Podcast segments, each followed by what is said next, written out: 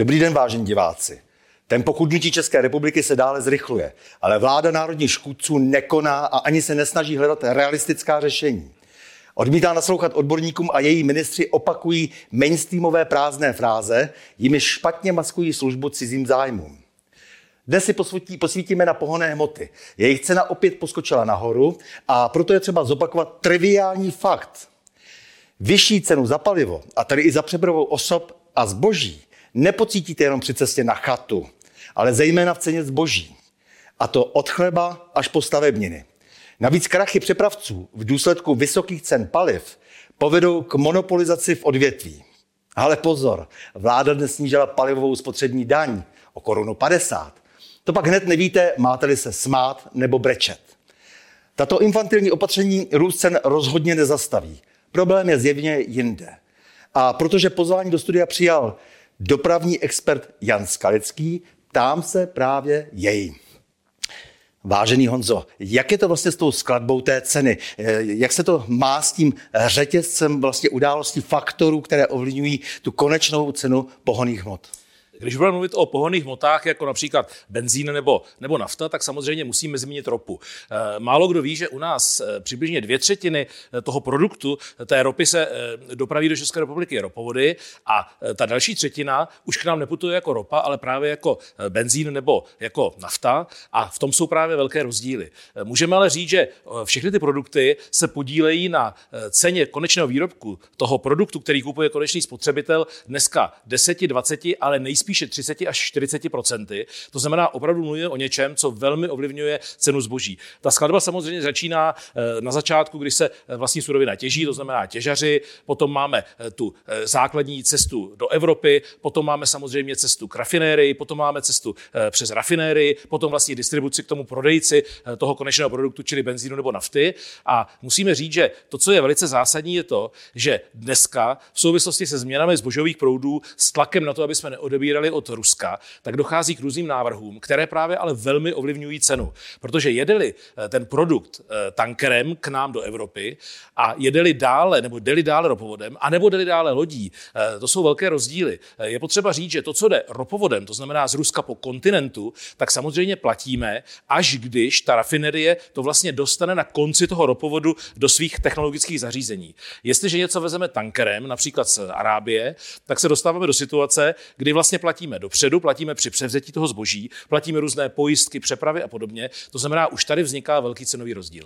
Co by měla vláda vlastně udělat teď? Okamžitě, jaká opatření? Hned? Je hned to úplně teď? jednoduché. Vláda by se měla zásadně podívat na to, pro koho tady je, komu má sloužit. Má sloužit občanům a měla by prostě uh, okopírovat to, co se v Evropě všude děje. To znamená, nejjednodušší opatření je, že sníží DPH například o 10%, což by mělo vliv na 7-8 korun, ne těch 1,5 koruny, ale bylo by to 7-8 korun, což už by občané samozřejmě pocítili. No a poté, poté se také vláda musí velice rychle podívat pravdě do očí. Ona dneska tvrdí, že sem ropu dostane eh, tím transalpským eh, ropovodem, no ale ten bude nejdříve schopený přepravit ty, to, to zboží, které potřebuje navíc, tu ropu, kterou potřebuje navíc, za jeden a půl až dva roky. Co do té doby?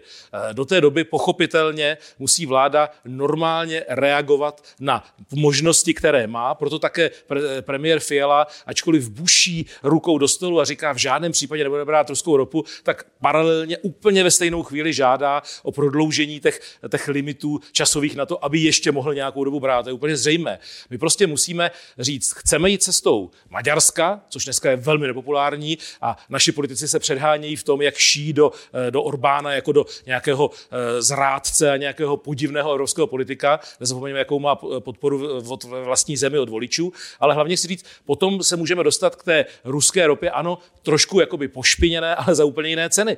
Jaká je ta eh, politika eh, vlastně ostatních zemí? Musíme za jaké si, ceny tedy? Řekněme to číslo. Eh, to číslo může být tak, že se můžeme dostat klidně na poloviční, na třetinové ceny, i na méně, ale já chci říct jednu věc. My totiž se bavíme o tom, jaká ta ropa je, odkud vlastně je, ale přitom třetinu bereme z Německa těch produktů, jako je benzín nebo nafta, které samozřejmě pocházejí z ruské ropy. Německé rafinerie ze svojí marží přetaví v ten konečný produkt a ten my potom kupujeme a tam se tváříme, že je všechno v pořádku, že to není ta zamazaná maďarská ropa. Čili pozor na to, v tuto chvíli bez ruské ropy v Evropě prakticky není možné fungovat. Navíc naše technologie jsou nastaveny na zpracování ruské ropy a nejsou nastaveny na zpracování třeba lehké arabské ropy. Je potřeba přiznat, že to, co eh, vlastně dneska probíhá, ta jednání eh, na arabském polostrově, to znamená tu arabskou ropu, tu lehkou ropu, pokud bychom chtěli zpracovávat, tak se musí ty rafinérie, ty krakovací jednotky přenastavit a to také trvá nějakou dobu. Eh, my máme dneska dvě základní rafinérie, nám zbyly, a to je v Litvínově a v Kralupech. A ta kralupská, ta je například přizpůsobena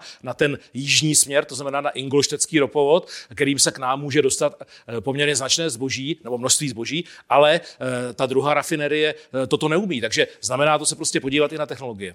Eh, zbyly, nezbyly. Eh, ta, ta, ty rafinérie jsou v rukou PKN Orlen a ty, ten kdysi Unipetro, český Unipetro, strategickou firmu, eh, zprivatizoval a prodal Vladimír Špidla. Je to pozoruhodné, když tenhle člověk potom řekne, že 100 tisíc důchodů, který pobírá z Evropské komise, že je přiměřený důchod a samozřejmě on nebude mít žádný problém s pohonými hmotami, s jejich cenou, ale je to velmi nehorázné. Tento člověk prostě zavinil to, že nemáme ani tu svoji rafinérii. Já si myslím, že nebudu daleko od pravdy, když řeknu, že Česká republika v té eh, umanutosti privatizovat všechno, je určitým lídrem v Evropě. Určitě nikdo eh, v Evropě není eh, takový, že by zprivatizovali jak přístavy, tak rafinérie, eh, tak další vodu například, že jo, myslím vodu jako VAK, vodu a kanalizaci. To prostě se nikde neděje a já si myslím, že to je první chyba, která se stala. A druhá chyba, můžeme říkat, dobře, to je minulost, to udělali jiné vlády a budeme se předhánět, kdo na to měl vliv a neměl vliv. Ale to, co řeknu teďka, je úplně jednoduché. Teď jsme se dostali do úplně jiné situace než loni, předloni, před pěti lety. A v dnešní době to, co je pro mě velmi zajímavé, je to, že ti odborníci, kteří nakupovali ten plyn, znají to, který to dělají 50 let, tak dneska obor od oboru, ať je to energetika, ať je to doprava, ať to jsou další, další obory lidské činnosti, tak všichni odborníci, eh, které já znám, tak jsou dneska vlastně v disentu. Oni byli nuceni v podstatě dneska začít kritizovat vládu jakoby spozdálí a nemají přístup do žádných poradních sborů.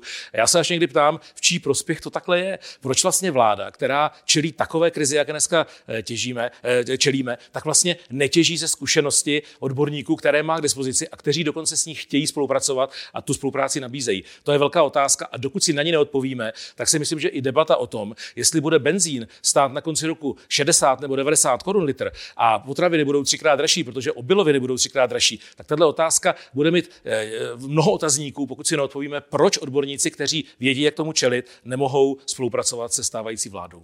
Eh, ten pohled na ně je strašný na tu vládu. Eh, chová se neuvěřitelně nedůstojně, že? protože jak už si konstatoval, eh, nejprve pan premiér tvrdí, že nebudeme odbírat z Ruska vůbec nic a potom škemrá v Bruselu, no to je, to je strašné.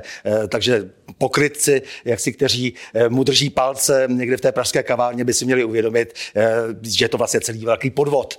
Takže plníme kapsy mafií, plníme kapsy cizích velmocí jiných zemí a tak dále. Je to bohužel tak. A já se domnívám, že dneska je to zvláštní, ale lidé sice pocitují již eh, nárůst cen, ale ještě se neptají, proč to je a neptají se na ty možné varianty. Pořád prostě to berou, že to je nějaká daň za válku a podobně. Já tady bohužel musím prohlásit, pokud se válka neukončí tento týden, příští týden a bude dál pokračovat, což je bohužel velmi pravděpodobné, eh, tak začnou ceny nejenom výrobků těch, těch ropných produktů a tak dále opravdu růst. A eh, bohužel můžeme se domnívat, že na konci září, října čili před Vánocemi, se dostaneme do situace, že odhadem až 40% rodin nebude mít na základní potřeby. V tom momentu se samozřejmě budou ptát, ale já se naopak ptám, když ta vláda tohle může předpokládat. Já neříkám, že to tak bude, ale je to vysoce pravděpodobné. Proč nehledá cestu takovou, aby v době, kdy to nastane, měla prostě jasně daný eh, ten vějíř možností, které můžou, eh, můžou řešit. Oni to prostě nedělají. A tohle já opravdu nechápu a znova se ptám, zajímalo mě, v čí prospěch takhle vlastně ta vláda koná. Milí jiné, já tě moc za rozhovor a s vámi, vážení diváci, se těším na další pokračování u cyklu O čem se mlčí.